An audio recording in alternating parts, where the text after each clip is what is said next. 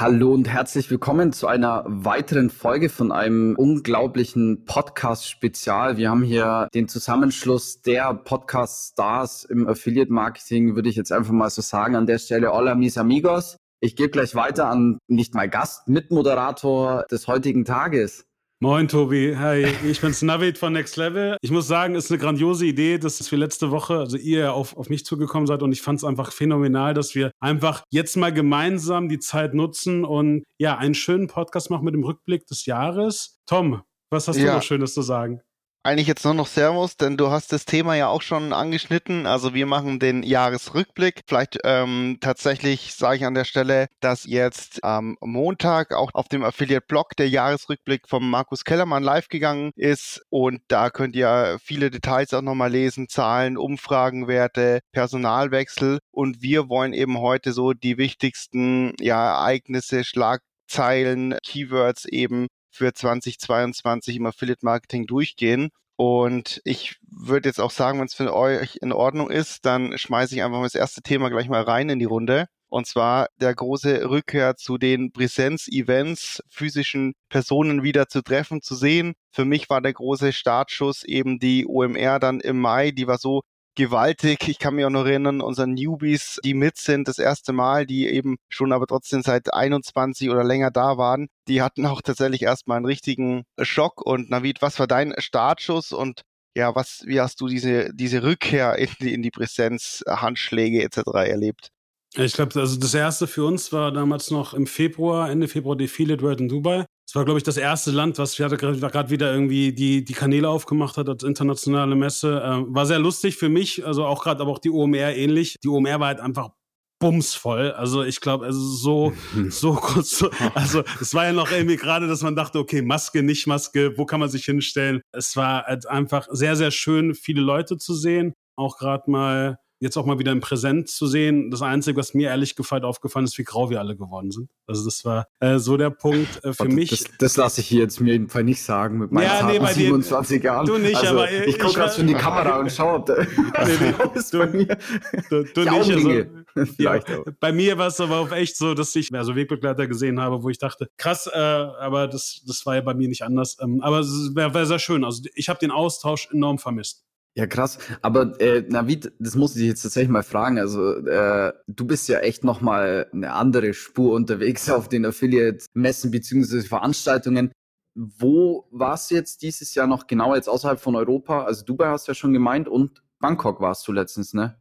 Bangkok. Bangkok war, ich war jetzt gerade, also die Affiliate Asia in Bangkok war jetzt gerade vor drei Wochen. Mhm. Da war ich noch. Ja, also das ist im Endeffekt einmal die Affiliate World, die noch relativ groß ist und die Summits. Die sind dann mhm. aber ja in Amerika. Genau. Und macht immer Spaß. Zu der Summit wäre ich 2020 gefahren, aber dann kam Corona. Da wäre ich in Amsterdam gewesen. Ich habe mich so gefreut. Verdammt. Ja.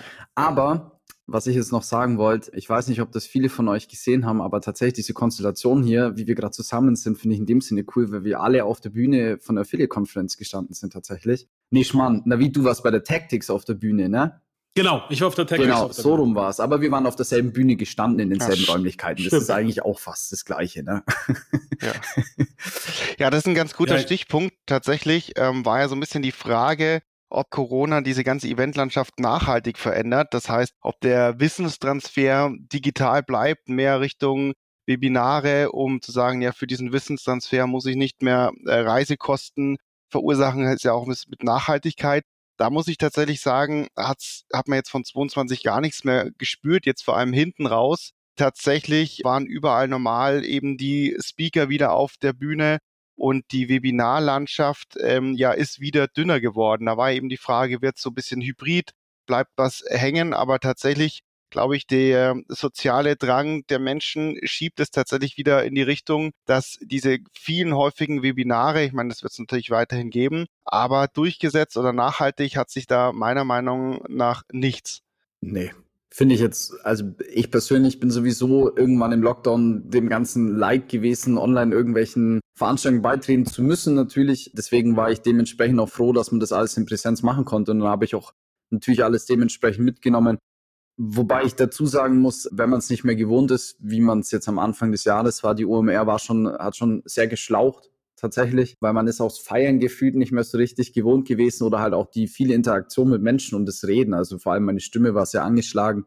Und ich finde eigentlich mit der Conference, für mich persönlich war das jetzt dieses Jahr der perfekte Abschluss. Und ich bin auch von diesem Hybrid-mäßigen tatsächlich gar nicht so der Fan. Also es wurde gut gelöst, äh, die Conference digital zum Beispiel, aber Präsenz ist halt doch immer ein bisschen besser, ne? Na, wie wir haben uns ja auf der Tactics da richtig lange auch ja. unterhalten, ne? Voll.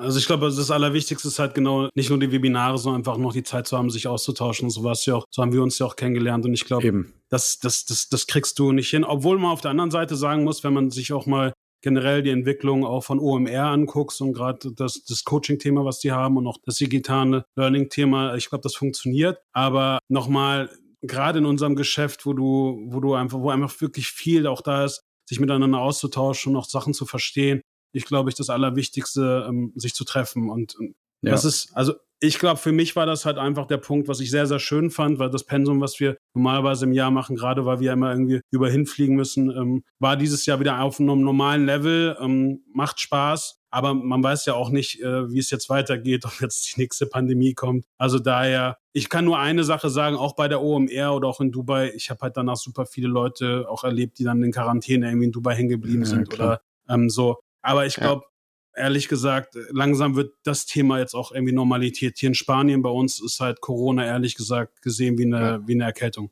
Ja, bei der OMR gab es ja auch noch einige Ausfälle bei einigen Firmen ähm, im Anschluss, hat jetzt aber auch dann zum Ende hin, ja, oder es ist ja, glaube ich, auch nichts äh, Tragweiteres passiert, von dem her sind wir da froh. Vielleicht, wenn wir schon beim Thema sind, ähm, herumreisen und Leute treffen, ähm, da trifft man ja eben auch Fachkräfte.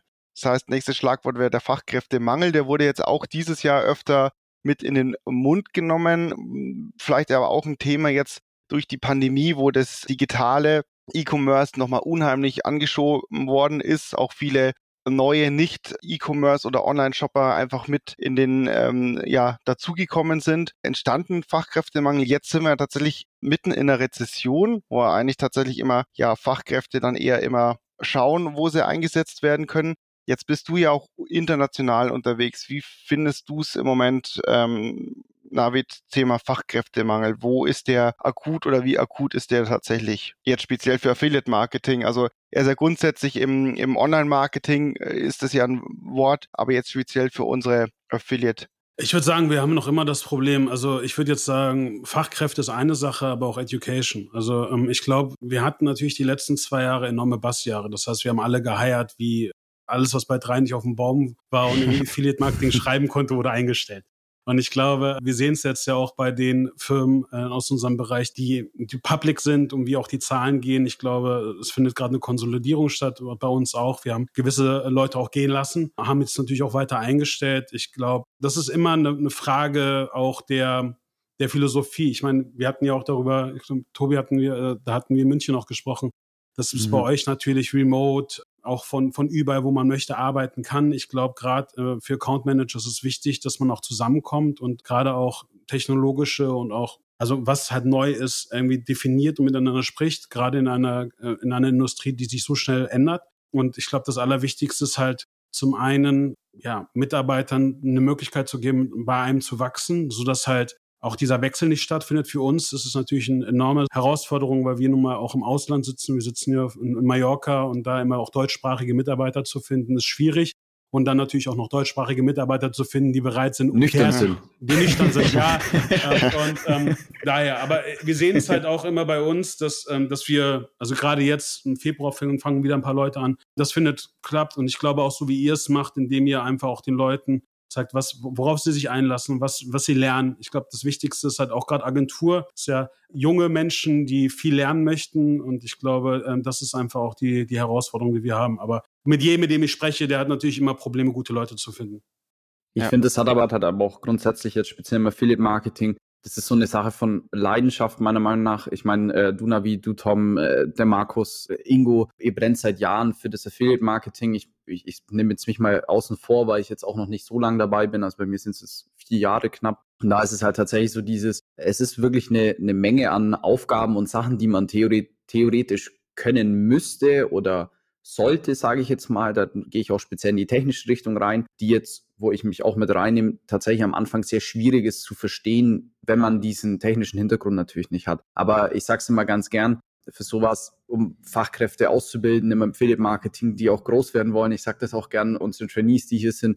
Das ist so dieses, finde für dich etwas, wo du deine Stärken stärken kannst und deine Schwächen stärken kannst, sage ich immer ganz gerne. Und ich glaube, da nehme ich dich natürlich auch mit rein. Da ist eine Agentur, finde ich, auch absolut das beste Umfeld, um dieses Affiliate-Marketing einfach für sich zu verinnerlichen und auch das in einer gewissen Hinsicht lieben zu lernen. Weil ich, das muss man, man muss für etwas brennen, meiner Meinung nach, vor allem im Affiliate-Marketing, um da halt wirklich Gas zu geben. Voll und gerade auch in der Agentur. Ich meine, wir sind halt wie McDonalds. Also wenn jemand Schuld hat, ist es dann meistens wir. Äh, und ich glaube, aber man lernt halt einiges. Und ich glaube, das Wichtigste ist auch für jeden, der sich überlegt, generell im Online-Marketing tätig zu werden. Der Vorteil im Affiliate-Marketing ist halt einfach, du lernst alle Online-Marketing-Kanäle kennen. Genau. Das heißt, du, das ist genau, was du auch meintest. Es ist halt super schwierig, alles zu wissen, sei es Tracking, sei es E-Mail, sei es Native. Aber am Ende, wenn du das genug gemacht hast, hast du halt ein Grundfundament, um eigentlich jeden Online-Marketing-Kanal zu verstehen. Und das ist das Schöne. Ja. Genau, also vielleicht zu dem Thema noch, also auch wir haben eben dieses Jahr zwei Group Leads mit installiert, eben die sich nochmal ganz gezielt in, in die Ausbildung für die, für die Trainees, für den eigenen Nachwuchs eben einsetzen und die schnell voranbringen, auch dann schnell einsatzfähig. Und da sind wir super froh drüber und super glücklich, weil eben tatsächlich als Agentur dann Fachkräfte zu bekommen, die dann eben auch direkt einsetzen bin, ist trotzdem auch schwierig. Also das, das kennt man ja auch. Man, ja, ich bin schon vier, fünf Jahre in der Branche und dann setzt man ihn auf den Kunden, aber man, ne, also jede ja, Agentur hat ja auch nochmal seine Ansprüche und, und Philosophien. Und von dem her fahren wir so eigentlich ganz gut, ähnlich wie so ein so ein Fußballverein, ne? also am besten selber ausbilden und dann eine ja. Perspektive geben, wenn sie dann äh, groß sind, um sie dann aber auch zu behalten und dann nicht ähm, weiterzugeben und ja, und dann nicht irgendwie einen auf Einkauf oder Verkaufsverein machen zu müssen. Denen her, das ist eigentlich so ein ganz gutes Konzept, glaube ich. Ja, man sollte halt auch schon, dass, ich meine, jeder Mensch ist ja unterschiedlich, dass auch dementsprechend die Interessen auch ausgelegt werden. Klar kann nicht jeder immer sein Wunschprogramm betreuen oder sowas, aber kann sich natürlich nur von meiner Erfahrung aus äh, erzählen. Wir haben da, glaube ich, auch schon drüber gesprochen, David, dass halt im Endeffekt wir schauen hier halt speziell jetzt auch, ich meine, ich bin Mensch, der, ich, ich komme aus dem Retail, ich grafisch, äh, kreativ bin ich da so äh, voll mit drin und dementsprechend wurde halt auch geschaut, für mich eine Umgebung zu schaffen, die halt auch zu dem passt, was ich halt auch verkörpere im Endeffekt. Und das tue ich hier gerade aktuell.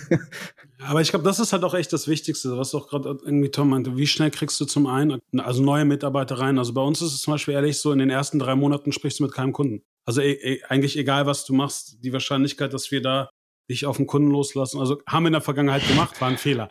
Äh, äh, und haben wir daraus gelernt. Und ich glaube, das Wichtigste ist halt auch dann, wie du es auch meintest, Tobi, einfach Leute von unserer, also von unserer Tätigkeit zu begeistern. Und also ich habe das mit vielen auch Merchants, die dann zu uns kommen, auch als Kunden, wo sie sagen, hey, wir kriegen es hin, ein sehr Department aufzubauen, ein Social Department aufzubauen, aber die wenigsten Leute im, im Affiliate Marketing bleiben. Und ich glaube, das ist halt auch einer der größten Fehler, weil wir, das ist einfach ein grandioser Bereich. Also ich, ich, ich liebe es. Und nicht nur alleine, alleine, weil, weil der so vielfältig ist, sondern einfach, weil, weil du mit so vielen Menschen redest. Überleg ja. mal jetzt auch gerade, auch, auch wir. Weißt du, wir sitzen hier, reden über ein Thema, was uns allen am Herzen liegt. Und ich glaube, das. Und dabei mögen wir uns gar nicht. Also. Vollkommen richtig.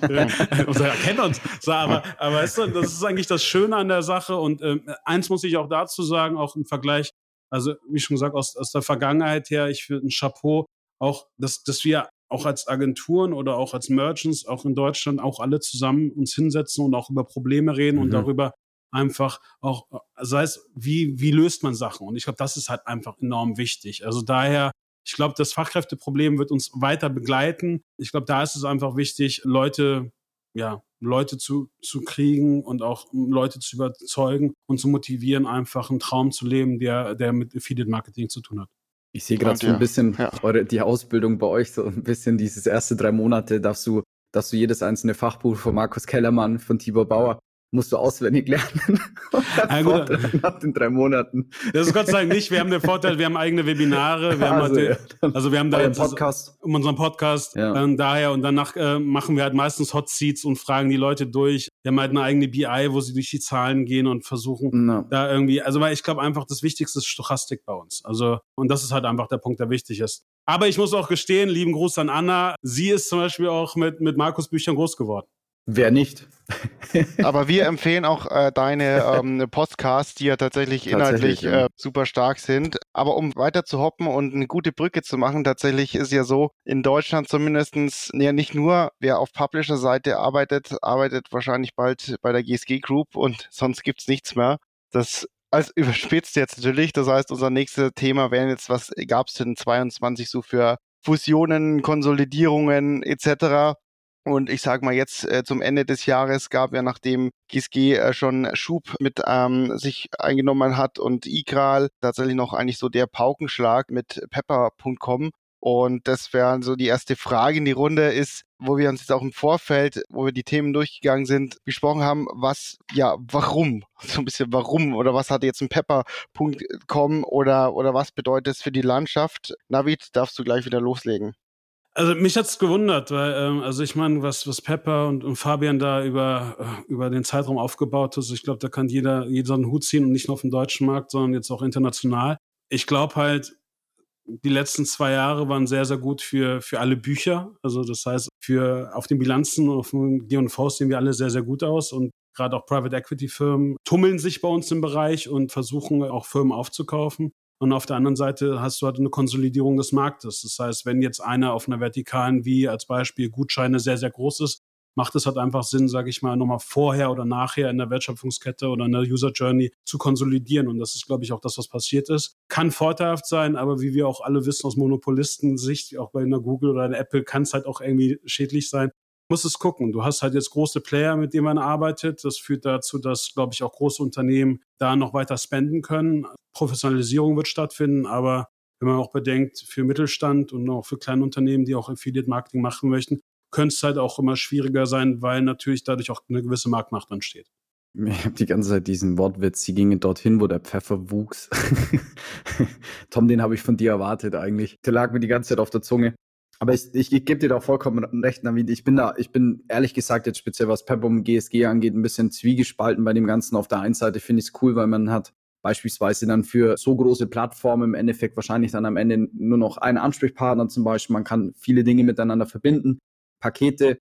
Mich graust schon vor den Preisen ein bisschen, ehrlich gesagt, weil man natürlich nicht weiß, in welche Richtung das Ganze dann geht. Ich meine, No, no, no Front Pepper. Sie sind schon sehr picky geworden, was jetzt die Dies natürlich angeht. Sie kennen halt ihre Community im Endeffekt. Da bin ich aber nur tatsächlich gespannt, wie das Ganze weiterhin aufgezogen wird, weil ich jetzt speziell finde, dass Maldies halt auch äh, sehr Community-getrieben einfach ist, die auch auf äh, Witz und Spaß gehen im Endeffekt. Aber ich bin mal gespannt, was passiert, vor allem auch mit der White-Label-Lösung Maldies.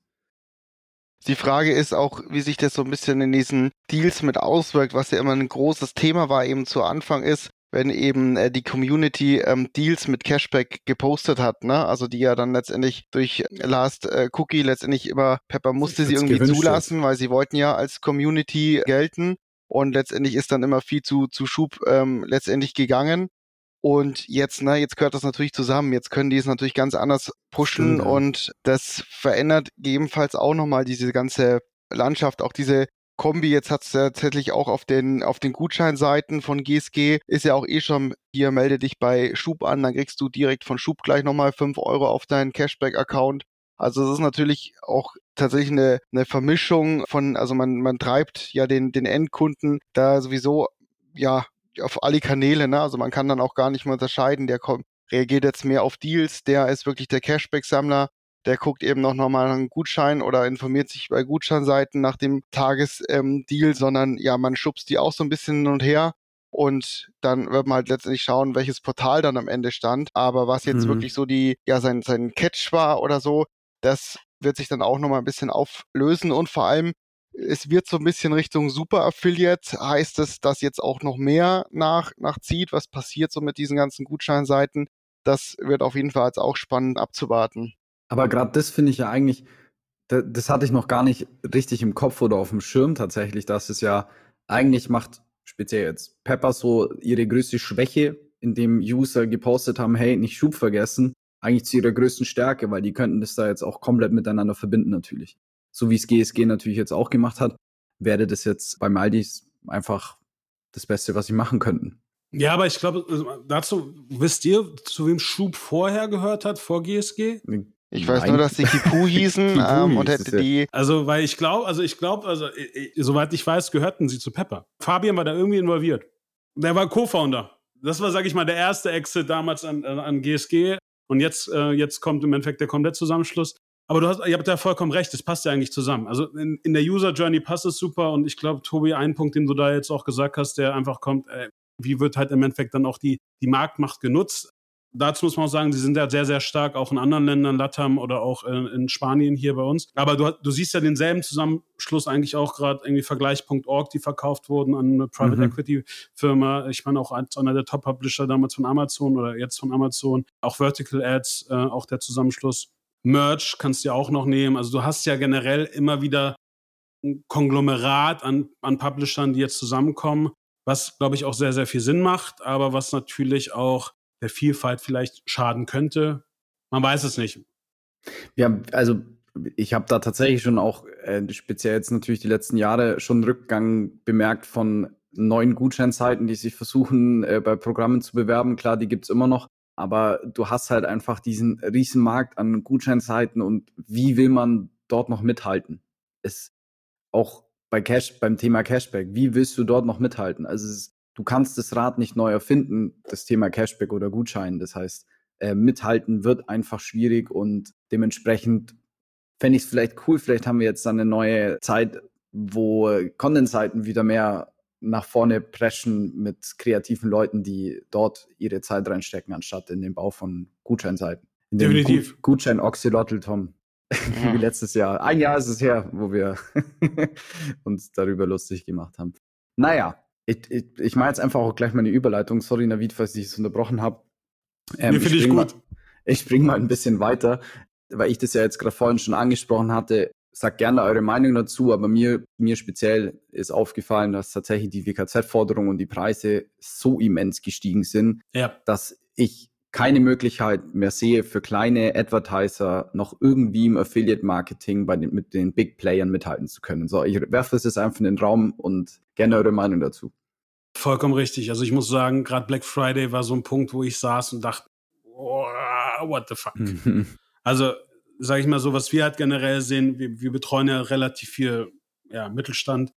Die Umsatzzahlen, also wir haben eine Kaufzurückhaltung und ich dachte mir, okay, die meisten Leute, mit denen ich auch geredet habe, war halt so, okay, Black Friday ist nochmal der Punkt, wo wir halt auch alle gerade viel Geld verdienen. Und dann habe ich halt irgendwie die, ähm, die Preise gesehen und dachte mir, okay, irgendwie der Umsatz geht runter, wir haben eine Rezession, Marge geht runter und auf einmal gehen die WKZ so extrem mhm. hoch. Also wir hatten zum Beispiel am Ende, ich glaube, fast bei drei Prozent unserer Merchants, die wir betreuen, irgendwie dann WKZ-Zahlung geleistet. Und bei den anderen haben wir halt gesagt, wir können uns das einfach nicht leisten. Und, ja, ähm, also, und ja. Ja. Ist vielleicht aber ein bisschen eine Bewegung von den Publishern, die schon ähm, tatsächlich auf Consent und sonstige Ausfälle reagieren, also einfach von Transaktionen, die nicht mehr getrackt werden, weil es ja dennoch so, dass eben ja durch den Consent ja einfach schon auch viel vielleicht jetzt wegfällt oder denkt ihr, das ist noch nicht der Grund, warum Publisher verstärkt auf Fixkosten oder ja, auf fixen Umsatz, also sich einfach von dieser Performance ein bisschen rausnehmen? Ja, kann sein, aber ich glaube, auf der anderen Seite muss man sagen, also ich habe per se keine Probleme, WKZ zu zahlen oder auf ein CPT zu gehen oder ein hybrides Modell zu machen. Die Frage ist dann aber, was sind das für Publisher? Und wenn es am Ende irgendwie Gutschein-Publisher sind oder wenn es irgendwie Black Friday-Publisher sind, dann, dann, und das ist halt einfach ein Hebel-Publisher, dann verstehe ich es nicht. Wenn jetzt, ich weiß, ich hatte ein sehr, sehr gutes Beispiel mit einem Gast, der bei, bei uns beiden war, und das war äh, die Jungs von Kaufberater. Ah. Und da verstehe ich. Ja, und der Alex, da verstehe ich's, weißt du, wenn du dann sagst, hey, also ich hatte dasselbe Gespräch und das war sehr, sehr lustig, weil es war ein direkten Bezug zu euch. Mhm. Äh, es ging damals um die Vodafone-Kooperation und wir hatten irgendwie im Vorfeld da irgendwie auch gesprochen und äh, sie meinten halt so, ey, Navid, anders macht es für uns keinen Sinn. Und ich muss sagen, okay, verstehe ich. Oder wenn du mit Ad Alliance redest oder das, wenn du Commerce haben möchtest, dass du da was zahlst, fair, rechnest die durch und wenn es am Ende Sinn macht, geh dafür. Aber wenn du jetzt, sage ich mal, Gutscheinseiten hast, die auf einmal sagen, ich möchte irgendwie 20.000 Euro für eine Aktion haben, dann verstehe ich irgendwie den, den Zusammenhang nicht. Wir reden hier vom tiefsten Low-Funnel, wo sie halt einfach Leute konvertieren und, und da, da sitzt dann wenigstens meine Kreativität aus, um es dann irgendwie mit einem, mit so einem Konsens-Tool oder mit einem CMP in Verbindung zu bringen. Aber damit geht es ja gar nicht los. Es geht ja teilweise schon, ich, ich sage jetzt hier auch bewusst keine Namen, aber es geht ja teilweise schon damit los, dass man ohne ein Begrüßungspaket, das schon WKZ kostet, wird man gar nicht mehr aufgenommen teilweise bei gewissen Gutschein-Publishern. Und da fängt es für mich eigentlich schon an, wo ich mir denke, so, hey, ihr gibt doch diesem Advertiser wenigstens mhm. einfach mal die Chance zu gucken, dass sie was liefert. So, und es ist auch schon vorgekommen, dass ich einfach von Seiten mit, mit meinen Kunden oder Advertisern einfach runtergenommen wurde, weil keine Performance da war. So, aber äh, das sind solche Gut, Das wäre noch ein anderer Punkt, aber ich sehe schon aus, so, weil gerade die Gutscheinseiten, wenn dann sagen, okay, wir verzichten auf den WKZ für, für SIA-Rechte, damit geben sie ja so ein bisschen zu, dass ihre eigentlichen Platzierungen, die man kauft, dann eben nicht, nicht äh, funktionieren, dass sie sagen, okay, weil eigentlich ist es ja so gedacht, wenn ich jetzt für eine Newsletter-Platzierung oder für eine Startseiten-Platzierung bezahle, dann soll er genau diese Platzierung auch ja äh, Sales generieren. Und wenn die aber dann letztendlich sagen, nee, aber wir kriegt die Platzierung nur mit zum Beispiel SEA-Rechten, was ja dann eine ganz andere, wo die Sales ja ganz anders dann herkommen, eben über äh, Gutscheinangabe nochmal schnell bei Google, obwohl eben schon alles im Warenkorb liegt. Das ist ja eben überhaupt nicht Sinn der Sache. Und das zeigt so ein bisschen ist, was ich als Problem sehe, ist wirklich, dass aktuell die Preise so hoch sind, was die Platzierungen schlichtweg nicht, nicht hergeben. Also wie gesagt, also gar nicht, nicht wert sind, weil eben gar nicht genug Neukunden, gar nicht genug Sales darüber generiert werden können. Also auch einfach mit, nicht mit einer Newsletter-Platzierung. Wir sind nun mal im Performance-Marketing und gerade hier in einem Newsletter von einem Gutschein-Publisher kann man nicht sagen, ja, aber wir haben es an so und so viel geschickt und man hat dein Logo gesehen, kaufst ja auch immer ein bisschen Branding mit. Ist natürlich so, äh, ganz klar aber dennoch sind die Preise für mich hier viel zu hoch. Plus, äh, was ja dazu eben noch, noch kommt, die CPO läuft ja trotzdem äh, mit. Also das Affiliate-Tracking mhm. ist ja trotzdem äh, drin. Das heißt, wenn dann irgendwie tatsächlich mal eine Aktion durch die Decke geht, was dann ja meistens auch ein bisschen daran liegt, was der Advertiser anbietet, dann verdienen die ja nochmal richtig mit. Also ich kann natürlich immer verstehen, wenn Advertiser rein wollen und in irgendwelche Plätze haben wollen, wo der Gutscheinpartner sagen kann, ja, 10% Gutschein auf hier am 29, 29. Februar bei Vollmond. Das kriegst du jetzt nicht für CPO irgendwie groß platziert. Ist auch irgendwo klar, aber ähm, das ist tatsächlich mal, mal schauen, wo da die Entwicklung letztendlich hingeht oder ob, ob solche Staffelvereinbarungen da Sinn machen, sagen, okay, wenn so und so viel Umsatz äh, bei rumgekommen ist, dann sind wir gerne da bereit, irgendwie noch so und so viel WKZ zu bezahlen oder sonstiges also irgendwelche Staffelvereinbarungen. Aber da sind wir auch mal gespannt. Und inwiefern es halt eben zusammenhängt mit, ja, dass eben durch äh, Regularien, Tracking und Browser-Regularien eben tatsächlich immer weniger Sales generiert werden und Publisher natürlich darauf dann irgendwie reagieren müssten. Da gerne auch ein Appell. SEA-Freigabe bedeutet SEA-Freigabe. Wir vergeben die Freigabe. Es ist nicht so, dass du einfach irgendwelche SEA-Anzeigen schalten darfst. Bitte mhm. gerne vermerken. Es ist super nervig. Wir sehen alles. Also aufhören, bitte. Ja, aber, aber, aber jetzt mal ehrlich, ich glaube, äh, ich meine, ihr seht es, wir sehen es, aber ich glaube, ein Großteil sieht es halt nicht. Und, ja, und das, das, ist, das ist, ich meine, das ist halt immer so, Affiliate-Marketing ist halt irgendwie auch irgendwie so asymmetrische Informationsverteilung, Katzenmaus. Aber die Frage, die man sich halt stellen muss, und das ist, glaube ich, echt der Punkt, wie kann man einen Mikrokosmos schaffen, wo alle Seiten Geld verdienen. Und ich glaube auch, wenn du halt auf einmal WKZ-Zahlungen hast wie Newsletter in, in, in dem Bereich, wo ich sage, also ich verstehe nicht, wie das gehen soll, aber de, de facto ist es ja, irgendwer zahlt es ja noch. Und ähm, ich glaube, wir müssen da halt einfach auch ein Umdenken schaffen, dass, äh, ich meine, wir sind ein Performance-Marketing-Kanal, wir sind kein Branding-Kanal und werden auch nie ein Branding-Kanal sein. Und wenn mir jemand erzählt, dass durch Branding auf einer Gutscheinseite jemand irgendwie, äh, weiß ich nicht, Branding machen kann, dann kann man das Geld, glaube ich, auch sinnvoll da investieren. Ich glaube, im Nachhinein, ist, da siehst du ja zwei Gründe. Du siehst einmal einen Grund, es kommt nicht sehr viel große Gutscheinseiten nach. Sie haben alle Probleme, gerade irgendwie organisch zu ranken. Daher wollen sie halt auch sehr Freigaben haben. Äh, da muss ich aber sagen, wenn das der Fall ist, kann ich äh, schönen Gruß auch irgendwie eine Vouchify-Sub-Landing-Page machen oder mir selber eine Gutscheinseite bauen und selber sehr drauf schalten als Merchant, was irgendwie sinnhafter ist. Und ich glaube, das sind halt einfach die Punkte. Und ich glaube, da siehst du zum Teil halt auch, also so ist es bei uns auch, Konsolidierung auf der Seite von Publishern, aber auch Konsolidierung auf Seiten der Agenturen. Was wir halt einfach machen, wir machen eine Closed Group, reden im Vorfeld Jahresgespräche und gucken, was ist möglich. Und, und, und, wenn, wenn am Ende da irgendwie eine Zahlung, also ich kann auch ehrlich, und da kann ich auch gerne Namen nennen, wir haben halt zu gewissen Publishern halt dann einfach gesagt, okay, dann da, da gibt es keine Grundlage für eine Geschäftsbeziehung, wir lassen es einfach sein.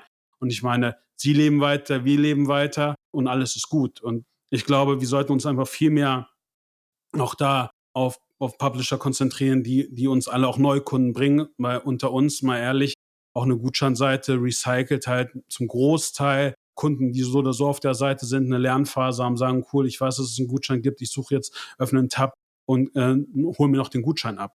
Also, dass mir jetzt jemand sagt, dass wir dadurch enorm viele Neukunden kriegen und das ist nicht der Fall. Und ich glaube, da kommen wir halt einfach auch zum nächsten Punkt. Und der nächste Punkt ist halt einfach auch Datengrundlage schaffen und Tracking schaffen, sodass wir halt wirklich auch sagen können, welcher Kanal bringt uns inkrementell Neukunden und denen kannst du auch mehr Geld zahlen. Weißt du, was ich meine? Und das ist halt mhm. halt auch so, wo wir hingehen, wo wir halt einfach auch einfach enorm viel Defizite sehen.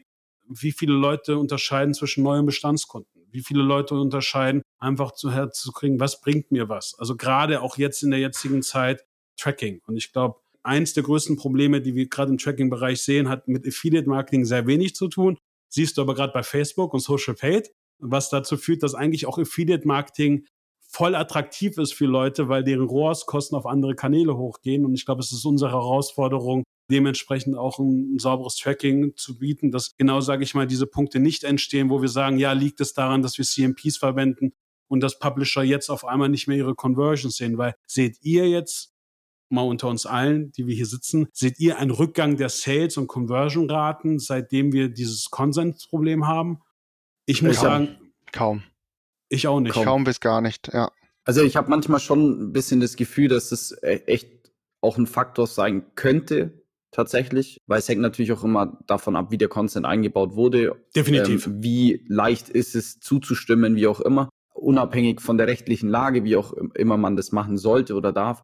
Aber ähm, ansonsten, nee. Ja, ja noch dürfen es die meisten Bundesländer, kann man ja so sagen, noch so genau. gestalten, dass eben viel Consent auch gewährt wird. Das ist ähm, für mich auch eben noch spannend, wenn sich da noch was, ich sag mal, Richtung, weil, muss man auch ehrlich sein unter uns, den Endkunden, wer, wer liest sich das durch, wer separiert irgendwelche Sachen, man klickt, man will einfach schnell zum Advertiser in den Shop zu seinen Produkten und äh, einfach so, wie es aktuell gestaltet werden darf. In fast allen Bundesländern ist es noch eben so, dass gegebenenfalls wirklich noch viel Consent eben reinkommt.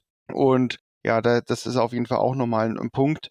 Und ja, das stimmt. Tatsächlich sehe ich auch in der ganzen ja, Kaufzurückhaltung, in der Rezession ähm, ein Vorteil eben äh, für, für das ganze Affiliate-Marketing, da tatsächlich ja eher nochmal ähm, ja, zu profitieren, weil die Leute müssen trotzdem ja irgendwo ähm, gewisse Güter konsumieren und sie kaufen halt eben deutlich preissensibler.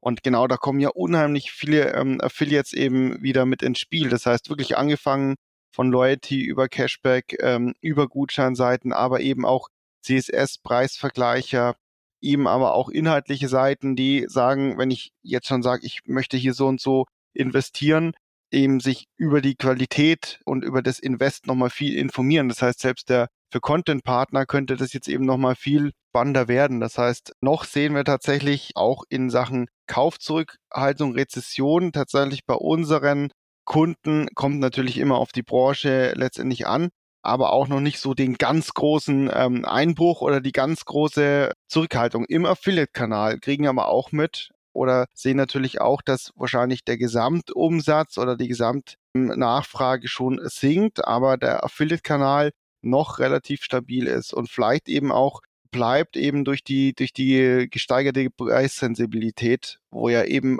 oft irgendwie ein Publisher ins Spiel kommt. Das Einzige, wo ich vielleicht noch, äh, nur ganz kurz, wo ich vielleicht ein bisschen ein Problem im Consent sehe, ist vielleicht die Aufklärung von, von Menschen, die gar nicht verstehen, was dort hinter steckt, speziell mit der Consent- und Cookie-Thematik. Ich weiß es natürlich aus, einem, aus meinem eigenen Kreis, dass gewisse Eltern, äh, ich habe dich lieb, Mama, nicht verstehen, was dieses Cookie-Ding ist im Endeffekt und das dann direkt ablehnen. Die das durch heißt, Corona ähm, jetzt aber auch äh, wahrscheinlich Online-Shopper geworden sind. Also das ähm, genau, ja. die aber Angst haben, dass diese Cookie-Banner, wenn ich denen jetzt zustimme, werde ich von der NSA verfolgt oder wie auch immer. Also solche banalen Sachen, dass man möglicherweise diesen Consent vielleicht auch so aufbaut, dass er mehr eine informative Richtung auch bekommt für User, die jetzt Online-Shopper geworden sind über Corona, aber nicht verstehen, was dort passiert, dass es im Endeffekt nichts Schlimmes, sage ich jetzt mal, ist. Ja, und ich glaube, ähm, aber auch da sollte der Gesetzgeber, also ich glaube, also ich hatte äh, eine Bachelorarbeit und dazu wurden gewisse Leute gefragt und einer von denen war ich und es geht halt einfach auch um die, sage ich mal, die Hörigkeit beziehungsweise selber heraus für sich selber zu unterscheiden, was möchte man, was möchte man nicht. Und ich glaube, da ist der Gesetzgeber natürlich auch, sei es jetzt auch mit der DSGVO oder auch unserem neuen Telemediengesetz oder auch E-Privacy, was jetzt kommt, äh, nach vorne geprischt. Aber eins der wichtigsten Aspekte ist ja einfach auch dem, dem Endkunden zu, zu erklären, was da passiert. Und ich glaube, mhm. ich glaube, das ist halt einfach einer der Punkte, der, der nicht gemacht wurde oder wo wir halt auch alle Probleme haben und daher natürlich auch mit einem End-User zu tun haben, der eigentlich per se gar nicht weiß, was da passiert. Das siehst du zum einen auch bei Apps, wo du sagst, okay, erlaube ich Tracking oder erlaube ich kein Tracking. Dasselbe siehst du aber auch bei Leuten, die Facebook nutzen, die auf einmal sich wundern, dass da irgendwelche Werbemittel aufgezeigt werden. Jetzt mal ehrlich, wenn du irgendwie eine Community benutzt, die umsonst ist, dann ist wahrscheinlich der Grund, was du damit bezahlst, mit deinen User-Daten. Das kannst du jetzt gutheißen oder nicht gutheißen. Aber dann würde ich einfach auch entscheiden zu sagen, dass du dann gewisse Communities einfach nicht benutzt. Ähnlich ist es auch große Verlage. Ja. Dass im Endeffekt eine Axel Springer mit Bild.de Content da frei zur Verfügung stellt, machen sie definitiv nicht aus Herzensliebe und Nächstenliebe, sondern weil sie damit Geld verdienen. Und ich glaube, da ist halt einfach der Punkt, dass das, glaube ich, auch alle, sei es der Gesetzgeber, sei es aber auch wir Werbetreibenden, sei es aber auch der Enduser in den Dialog kommen muss, um einfach den Leuten das auch zu erklären. Und ich glaube, das ist auch Aufgabe der Bildung und das ist halt ein akutes Problem gerade, weil dadurch entsteht natürlich auch für uns ein Problem, was Tracking angeht und auch zu dem Punkt, ich glaube, was du auch gemeint hast, dass wir halt auch nicht den, sage ich mal, den Drop-off sehen, obwohl wirklich, glaube ich, gefühlt gerade bei Neukunden 40 Prozent wahrscheinlich gar keinen Konsens mehr geben. Ja. Ähm, liegt halt einfach darin, dass wir ein Fingerprint haben, dass wir ein Session-Tracking haben. Und ich glaube, da kommen wir auch wiederum zu dem Punkt, Tracking ist halt eines der größten Themen und Server-Side-Tracking, ich appelliere, ich wiederhole mich auch gerne, ist, glaube ich, einfach das Thema, was, was da auch im Jahr 23 und 24, wenn auch äh, dann eigentlich Google nachzieht, einfach die Lösung für uns alle ist. Wir brauchen die Daten auf Merchant-Seite und wir müssen irgendwie auch die Daten dann auch nutzen können. Mir geht es nicht darum, um personenbezogene Daten, aber einfach auch vernünftig Daten zu haben, um dementsprechend auch Werbung auszusteuern. Und no. ich glaube, das ist halt einfach einer der Punkte, die wichtig ist, gerade auch in Bezug auch auf nicht nur irgendwie Last, Last Click Wins oder Last Cookie Wins, sondern einfach, wie kriegen wir frische neue Kunden in den Shop? Und das ist halt einfach auch, und ich glaube, da müssen wir auch, als Affiliate-Marketer uns den Weg hinkriegen. Wir sind einfach nicht nur Low-Funnel, wir sind auch Mid-Funnel. Und ich sehe es selber auch, wir machen super viele CPC-Kampagnen gerade, äh, wo wir, wo auch Publisher da sind, die sagen, ey, ich, ich habe keinen Bock auf das CPO-Modell, was vollkommen fair ist. Und solange du die Sales im Nachhinein siehst, äh, und neue Kunden siehst, hast du im Endeffekt auch irgendwie das Ziel erfüllt. Und ich glaube, da sollten wir alle auch weiter dran arbeiten. Dazu gehört aber auch einfach wiederum, dass, dass sich Leute auch mit Tracking auseinandersetzen. Und ich sehe selber auch bei meinem Team hier, äh, wir haben irgendwie ein Tech-Team, aber ich will halt auch das in, in die Account Manager reinkriegen, weil das haben wir tatsächlich auch gestartet jetzt ähm, dieses Jahr nochmal viel verstärkt, auch tatsächlich mit, mit Schulungen, eben tatsächlich, dass die Accounties auch hier ja einen deutlichen Schritt im, im Know-how machen. Weil das ist echt wichtig, weil du siehst es halt, ich hatte das Thema gerade gerade heute, wo du halt irgendwie einen Partner hattest, der eine Conversion Rate hatte, die einfach, die nicht passt. Und ich glaube, das ist einfach, dass du das siehst und dass du dann überlegst, woran liegt es und einfach die Punkte. Und ich glaube, da, da haben wir halt auch gerade in den letzten Jahren, wo einfach der Boost auch bei uns allen war, enorm viel Nacharbeit, also auch auf Seiten, also Seiten Agenturen, Netzwerke, Merchants, aber auch Publisher. Also ich, äh, ich sehe das halt überall und, äh, und das, das ist halt einfach auch, glaube ich, einer der Punkte, der, der sehr, sehr wichtig ist. Und ähm, wo ich auch ehrlich gesagt noch immer nicht weiß, wie man das, äh, sage ich mal, auch global lösen kann. Das war auch einer der Gründe, dass wir mit dem Podcast angefangen haben, einfach Leuten Sachen zu erklären, weil ich irgendwann mal keine Lust mehr hatte, das zum fünften Mal zu erklären und dann jetzt einfach die Möglichkeit zu haben, da kannst du draufklicken, kannst Repeat drücken. Und also wie schon gesagt, auch die Thema mit, mit, mit Janis und Alex, weißt du, ey, das gibt's ja coole, coole Cases. Und es gibt ja auch Cases, die, die gewinnbringend sind, also wo du einen positiven Return of Invest hast. Und ich glaube, da man, sollte man weiter dran arbeiten und einfach nicht weg, einfach irgendwie mit Gießkanne überall draufkippen und Traffic draufkippen und sagen, hey, wir sind halt irgendwie, wir waren schon immer irgendwie Gutschein, Cashback, nee, äh, Affiliate Marketing war halt auch schon immer mehr. Und das Krasse ist, wenn du halt mal auch auf, auch auf internationalen Messen gehst, sei es auch auf einer Summit oder auch, auch auf einer Affiliate World, da siehst du halt auch, dass dass wir da eigentlich primär nur vom Topfunnel reden. Die Leute bauen Enker, um Leute aufzuwärmen und dann zu konvertieren mit Produkten, wo du ehrlich denkst, hey, ich würde nie dieses Produkt kaufen. Und es funktioniert.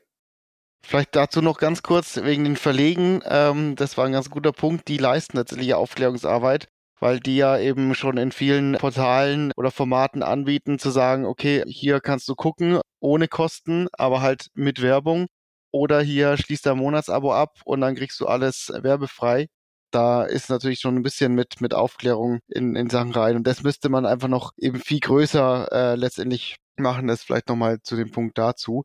Dann würde ich gerne aber nochmal als Thema mit anschneiden, wo wir schon so auch ein bisschen waren, eben ja von, ich sag mal, von dem Peak Corona-Krise, was online Umsätze angeht, eben trotzdem in eine Kaufzurückhaltung, in eine Rezession. Vielleicht ja, wie gesagt, für mich, ich sehe da für die Affiliates nochmal eine große Chance, eben vor den Advertisern eben hier nochmal als Dienstleister zu agieren und dann auch den Kunden gezielt äh, ähm, zu ihrem Wunschpreis, zu ihrem Wunschprodukt zu führen. Wie siehst du das? Wie wird sich das entwickeln?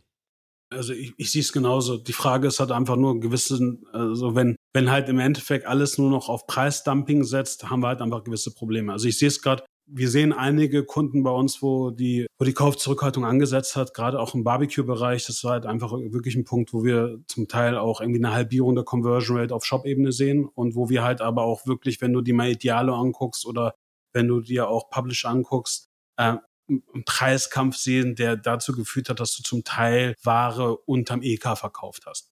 Und ich glaube, da, das muss ab und zu passieren, weil einfach die Lager voll sind und auch Cashflow da ist. Aber ich glaube, wir, wir haben jetzt halt einfach auch dieses Jahr bemerkt, und das siehst du ja auch bei, bei Public-Firmen, auch im Fashion-Bereich, dass sie einfach die Warenhäuser voll haben und sie jetzt verkaufen müssen. Und dafür sind halt, sage ich mal, gerade eine Mighty, jetzt gerade eine Pepper, aber auch generell die Seiten und Cashback-Seiten einfach prädestiniert.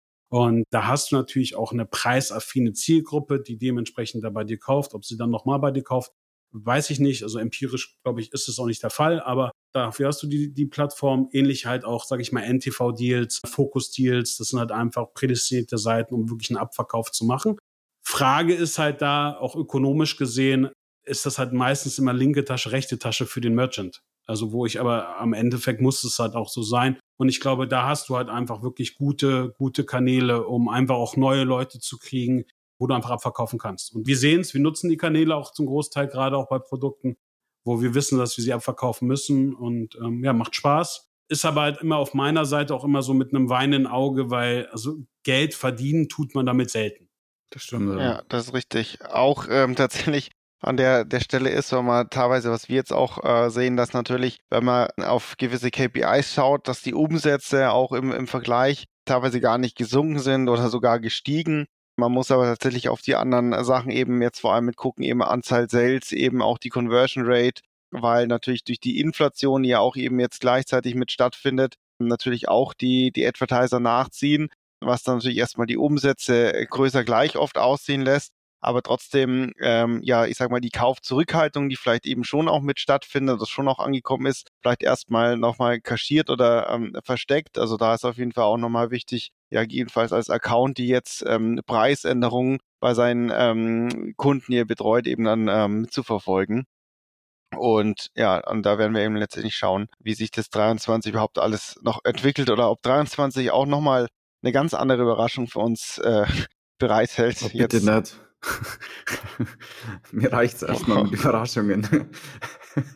ich glaube aber, ähm. du hast auch da, du hast gewisse, gewisse Kanäle oder auch gewisse Vertikalen, da läuft das sehr, sehr gut. Also gerade im Weinumfeld, glaube ich, ist gerade der Dealbereich ein sehr, sehr gutes Spielmittel, um da halt einfach auch Neukunden zu akquirieren, weil du damit auch Leute kriegst. Aber der Punkt ist halt einfach auch da, Lernphasen. Ne? Und auch ähm, wie lernst du, dass du halt einfach gewisse Rabatte hast. Ich meine, das siehst also gerade im D2C-Bereich siehst du es halt immer sehr, sehr gut, gerade vor Black Friday, so drei, vier Wochen vorher, dass auf einmal der Umsatz im Shop halt marginaler wird, weil einfach auch die Lernphase eingesetzt hat. Dann kommt mal Black Friday und dann kaufst du erst dann. Also bei mir ist es ja selber so. Also ich meine, ich bin wahrscheinlich das größte Werbeopfer, was das angeht, dass ich halt einfach wirklich alles in den Warenkörper irgendwo packe und so nie kaufen würde, weil ich dann einfach auf die Cyber Week warte. Mhm. Aber da gab es ja auch eine lustige Entwicklung, weil das am Anfang gab es ja tatsächlich nur den Black Friday Und dann kamen ja die ersten Advertiser, die die Kaufkraft, die äh, zurückgehalten wird, vorher abgreifen wollten und dann mit ihrem Black Thursday angefangen haben. Dann kam der letzte mit dem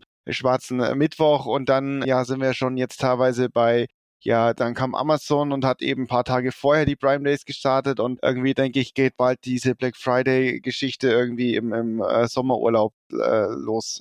Aber mittlerweile hat sich also wieder eingependelt. Aber als der immer präsenter wurde im DE, war schon zu sehen, wie dann irgendwelche Brands, auch wie Nike und so, dann einfach so genau komplett aus Nichts natürlich so vorgeprescht sind und da eben die Kaufkraft ähm, schon vorher abzuholen. Ich bin da übrigens auch auf einen Scam reingefallen. Also dieser typische Black Friday Scam. Ich wollte eine Kaffeemaschine kaufen und dachte mir, komm, jetzt watschen Cyber Monday ab. Am Cyber Monday war ja dann um 50 Euro reduziert. Dachte mir, boah, geil, Mann, Tobi, du bist so ein krasser Schnäppchenjäger. Eine Woche später gucke ich dann auf denselben Shop, kostet 150 weniger. So, ohne Rabatt. So. Ja. Danke für gar nichts. Aber dasselbe hast du jetzt auch mit Single Day, ne? Also ich war ja. Single Day 11.11. .11.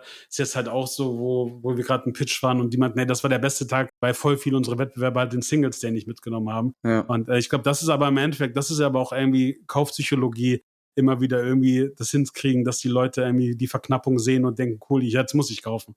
Aber es gibt natürlich auch genug Fälle, wo die mit sehr starken Rabatten immer geworben haben. Auf einmal äh, haben sie die Strategie umgeworfen, haben keine Gutscheine mehr und dann gibt es die Marke irgendwann nicht mehr. So die solche Sachen habe ich auch schon miterlebt. Und das sind also das ist ein schmaler Grad, finde ich, wo man aufpassen muss einfach. Also ich finde diesen Verknappungsmarkt und ab und zu Rabatte raushauen, finde ich immer ganz gut, wie du es eben sagst, das Lager leer zu bekommen. Aber grundsätzlich das ganze Jahr über so eine Strategie zu fahren, ist schon ein schmaler Grad. Klar, und du siehst es ja aber auch bestes Beispiel, wenn du Caring Group dir anguckst oder auch Louis Vuitton mit allen ihren Marken. Also die geben zum Teil gar keine, gar keine Rabatte und sagen wir mal es ehrlich, wenn du, es läuft trotzdem. Und ich glaube, das ist halt einfach auch so dieser, dieser Punkt, wo wir, wo wir uns alle drin finden, wo wir natürlich gerade auch als Marketer sagen, wir brauchen halt irgendwie ein Incentive. Aber sagen wir mal ehrlich, klar, das ist ein enorm anderer Spend und die haben halt aber, ey, hört sich echt blöd an, aber geh doch mal irgendwie ein Flagship von Rolex, da kannst du nicht mal eine Uhr kaufen und der Laden ist voll. Ja. Und, und, und du hast einen grauen Markt, wo die Leute bereit sind, das Dreifache vom Neupreis zu zahlen, nur um so eine Uhr zu kriegen. Und also, der Sneaker also, ist ja auch immer noch Sneaker der dasselbe. Sneaker genau dasselbe, ja. Also, guck dir StockX an, was die ja. da machen. Also das ist halt einfach, einfach nur auch, äh, auch Supreme. Also du siehst halt einfach Beispiele per Excellence, wie sie es hinkriegen, einfach mit Verknappung zu arbeiten und wie am Ende auch Kaufpsychologie einsetzt, um die Leute dazu zu kriegen, dass sie einfach ein Preispremium genau. zahlen.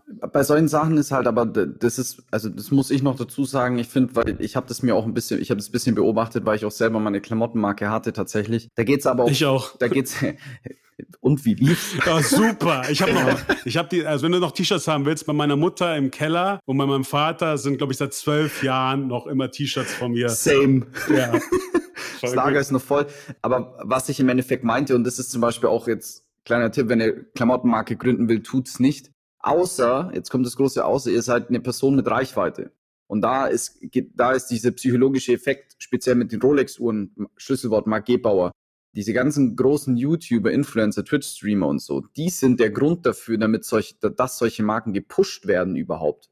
Und dementsprechend sind die gar nicht mehr darauf angewiesen, äh, Sales oder Rabatte irgendwie zu fahren obwohl dieses Wort Sale psychologisch bei jedem Menschen im Kopf wirklich ein Herzrasen auslöst, wenn man sich so freut. Klar, aber wenn du bedenkst auch Adidas, also gerade mit, äh, mit Confirmed, also mit der App und dann halt irgendwie, keine Ahnung, sei es jetzt äh, die Jeezy Drops oder sei es halt auch jetzt die, äh, die Human Drops, also oder generell jeglich, also jetzt auch die Kooperation mit Balenciaga, mit Gucci. Das sind halt einfach so Sachen, wo du siehst, dass es funktioniert. Und bestes Beispiel, also wir hatten äh, Smilo Dogs, ist ja auch ein Mhm. Also, ey, was die da halt alleine nur über den Influencer-Kanal hinbekommen haben, ey, Chapeau. Also wir haben, wir haben die auch zwischenzeitlich betreut und da war halt einfach auch Affiliate-Marketing so unter ferner Liefen relevant, weil sie halt einfach die Klaviatur spielen konnten, obwohl sie natürlich auch enorm auch gerade mit Preis und Sale arbeiten, aber da sieht man halt einfach, was man da halt auch für einen Bass hinkriegt. Und ich glaube, das, das ist halt einfach auch wichtig für, für große, also für jede D2C-Brand, einfach zu gucken, schaffst du es, ein Proof of Concept zu hinzukriegen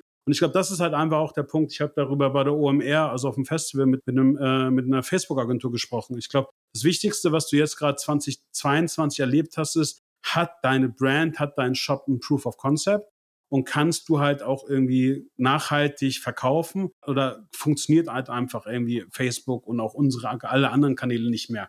Und ich glaube, das ist halt der Punkt. Wie schaffst du es, Retention aufzubauen? Wie schaffst du es, ein Produkt auf die Beine zu stellen, wo die Leute wieder kaufen?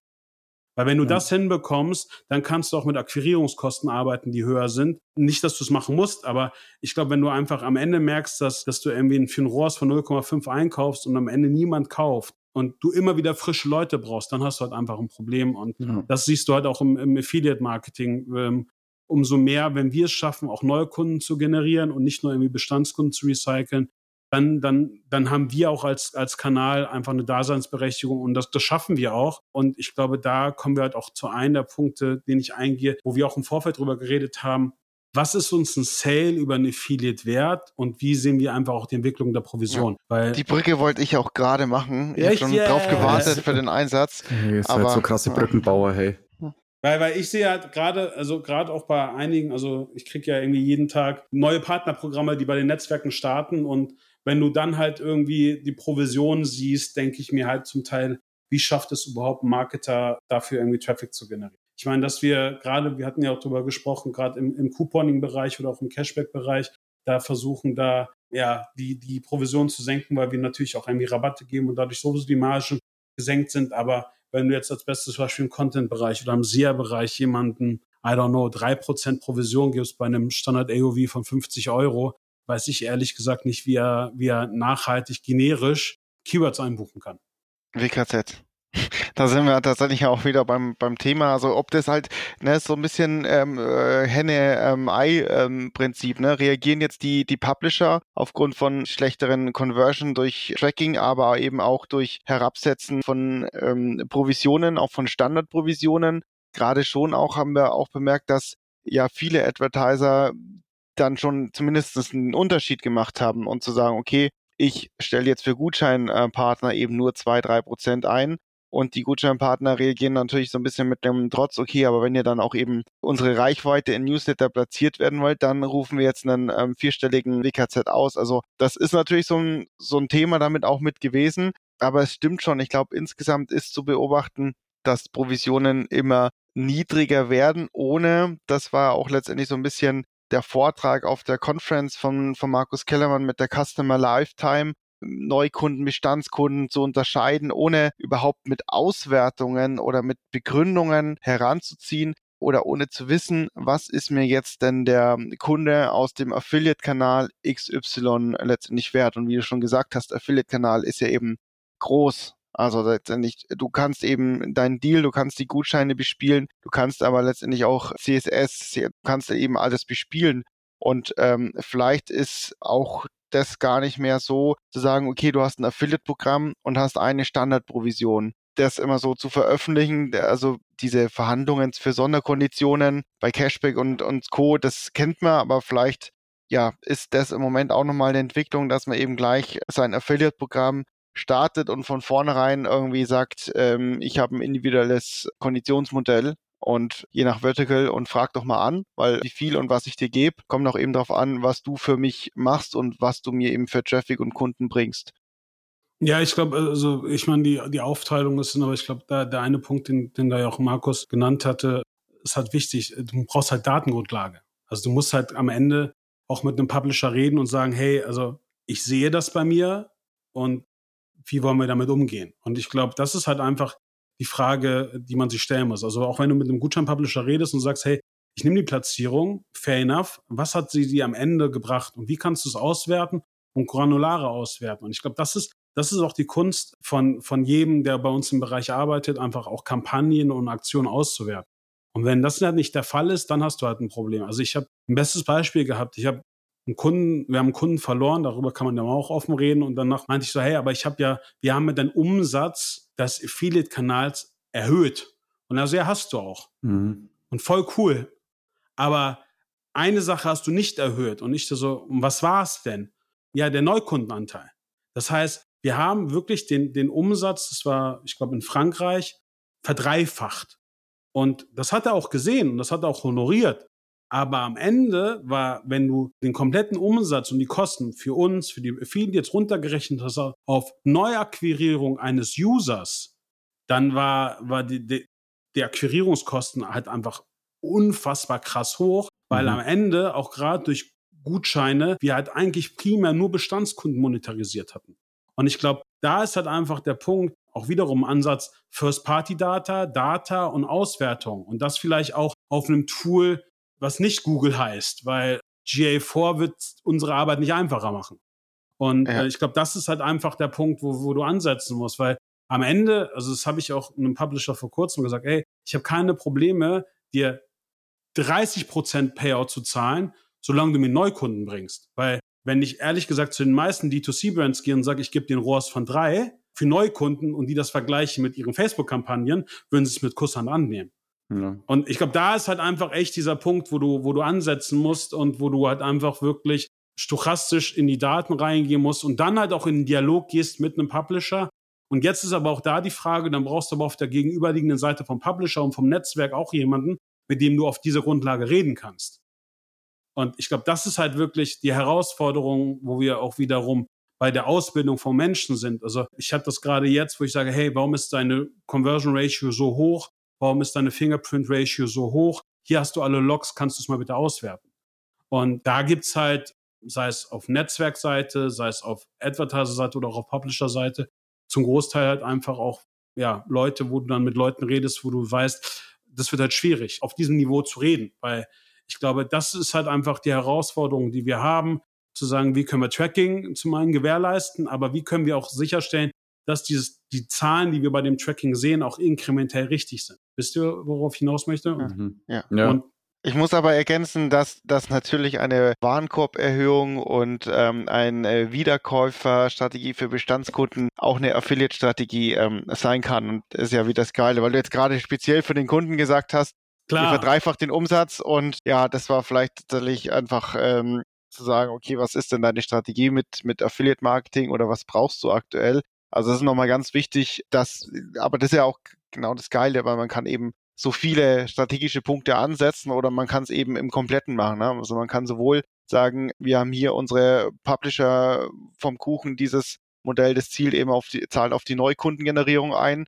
Und hier mit dieser Gutscheinpartner-Staffelstrategie zahlen wir auf die Warenkorberhöhung ein. Und hier wollen wir eben Wiederkäufer, die Customer Lifetime Value einfach erhöhen.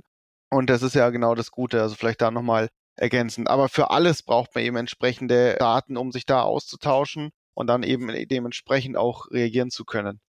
Aber die Frage, die man sich dann auch stellen muss, ist ja, was ist im Endeffekt, was interessiert den Merchant? Und ich glaube, da muss man auch unterscheiden. Also hängt natürlich, ich glaube, wenn du irgendwie Mediamarkt betreust, ist es vielleicht was anderes, aber gerade irgendwie im KMU-Bereich ist es halt Neukunde. Und ich glaube, da muss man aber auch, ja. da muss man aber auch einfach sagen, wie ist die, die, die Ratio? Und wenn irgendwie deine Ratio im Nachhinein 95 Prozent Bestandskunden sind, dann verstehe ich natürlich auch irgendwie den, den Merchant, der dann sagt, ich hätte ich den nicht sonst auch bekommen. Einigen, das ist also diese Standardaussage, die man dann bekommt. Ja, ja klar. Und, und, wenn du dann wirklich die auch im Nachhinein anguckst, irgendwie die User Journey und am Ende der, der Gutscheincode, der, einge, der eingelöst ist, vielleicht auch eher der vom E-Mail-Marketing-Tool ist und nicht der vom, vom Coupon. Ich glaube, aber da musst du da einfach sauber tracken können. Da musst du dann einfach sagen können, du hast dedicated irgendwie einzelne Gutscheincodes für jeden Publisher. Du hast irgendwie, äh, du liest die Gutscheincodes aus dann kannst du daraus auch wirklich eine, eine Auswertung machen. Und ich glaube, da ist halt einfach die Grundlage, viele Netzwerke bieten dieses Tool gar nicht mal an. Viele, viele was, Data Layer, also auch von, wenn wir irgendwie Kunden übernehmen, die haben das alles gar nicht. Weil dann ja, kannst du ja. ja wirklich hingehen und sagen, hey, ich mache das sauber und, und du bist aus diesem Konjunktiv raus, weißt du? Weil ich glaube, das Allerwichtigste ist halt wirklich nachhaltig granular reinzugehen und den Leuten zu erklären, was ist möglich, was ist nicht möglich. Mhm damit du auch eine Erwartungshaltung hast beim Kunden oder auch beim Publisher. Weil ich glaube, keiner möchte irgendwie immer im Konjunktiv miteinander reden. Und ich glaube, ja. da, da müssen wir halt alle einfach hinsetzen. Sagen wir mal ehrlich, wenn du den Nutzen einem Publisher oder auch einem Merchant erklärst, hat der, glaube ich, gar keine Probleme, eine höhere Provision oder auch den WKZ zu zahlen. Natürlich nicht. Ja. Ja, das da, das, jetzt bricht diese, wäre kurz ne, diese peinliche Stille ausgebrochen. Ja, ja aber, aber, du hast ja, aber, aber eigentlich hast du ja vollkommen recht. Also ja. deine Aussage untermalt das ja genau. Also ja. ja, da müssen wir einfach sehen. Aber vielleicht auch dazu, was haben wir denn noch so im Potpourri unserer, unseres Rückblicks?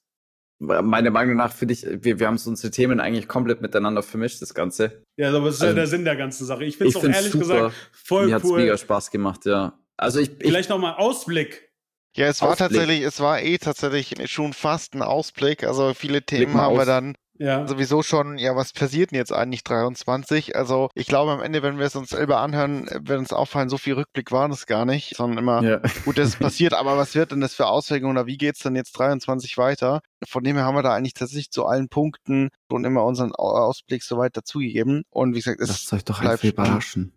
Ja, voll. Überraschen. Gut, dann lasst uns doch einfach mal überraschen. Dann kann ich einfach nochmal vielleicht auch von meiner Seite aus sagen, also ich würde mich freuen, wenn wir mal ein Feedback kriegen, ob, äh, ob der Rückblick und ja, Ausblick äh, soweit äh, gut war, äh, was sie vielleicht ändern möchten. Auf der anderen Seite möchte ich mich auch äh, bei, bei Tom und Tobi bedanken, dass es war deren Idee, dass wir zusammenkommen und ich finde die Idee irgendwie voll toll. Und, ja. und jetzt sind wir doch, äh, haben wir jetzt die, die Standardzeit von uns hinbekommen. Wir sind über eine, ja, wir sind also über eine wir, Stunde. Wir, wir machen einen Zweiteiler draus. Wir auch. Also, wir machen auch einen Zweiteiler draus. Und ja, also auf jeden Fall kann ich einfach noch von meiner Seite aus sagen, einer der Gründe, weswegen wir auch mit dem Podcast angefangen haben, wart ihr. Oh und auch wow. Markus, ähm, weil, äh, weil der da einfach auch ähm, viel gemacht hat. Und ich glaube, ähm, da können wir halt einfach, wollen wir auch noch Content bei, beitragen. Ich glaube, das ist wichtig. Also Chapeau auch an der Seite. Und äh, ich freue mich auf das Jahr 2023 und dass wir auch Messen uns mal wieder sehen. Und sonst kann ich jedem noch mal empfehlen, Dubai, Barcelona und äh, Bangkok für die Affiliate World ist immer eine Reise wert. Ähm, sonst, ich, ich biete mich auch gerne als Reiseführer an, weil das haben wir, haben wir jetzt öfters gemacht. Wir haben eine Reisegruppe aus dem, aus dem deutschen E-Commerce, was immer mitfährt. Also wer da Lust hat, gerne dazu. Und ja, ich freue mich auf das Jahr 23 und habe eigentlich auch nicht viel, wirklich, viel mehr zu sagen, was echt schwierig ist. Ja, ich kenne das tatsächlich. Tom? Ja, ich sage eigentlich auch nicht mehr, mehr als äh, an die, an die äh, Branche, die Kollegen und Co. raus. Ein frohes Fest und einen ja, guten Rutsch und wir freuen uns auf 23 und sind gespannt, was uns alles erwartet und passiert. Ja, kann ich nur hinzufügen, Navid, vielen Dank. Es hat echt mega Spaß gemacht tatsächlich. Ähm, ich hoffe, an die User da draußen jetzt wisst ihr, wie wir aussehen. Ich hoffe, unsere Stimmen sind genauso sexy wie unser äußeres Erscheinungsbild könnt ihr Affiliate Conference 2022 den Auftritt nochmal angucken. Und natürlich auch von der Tactics von David. War auch super interessant. Hat halt mega Spaß gemacht. Von meiner Seite aus auch frohes Neues. Passt auf euch auf und bleibt gesund. ciao. Ciao, ciao.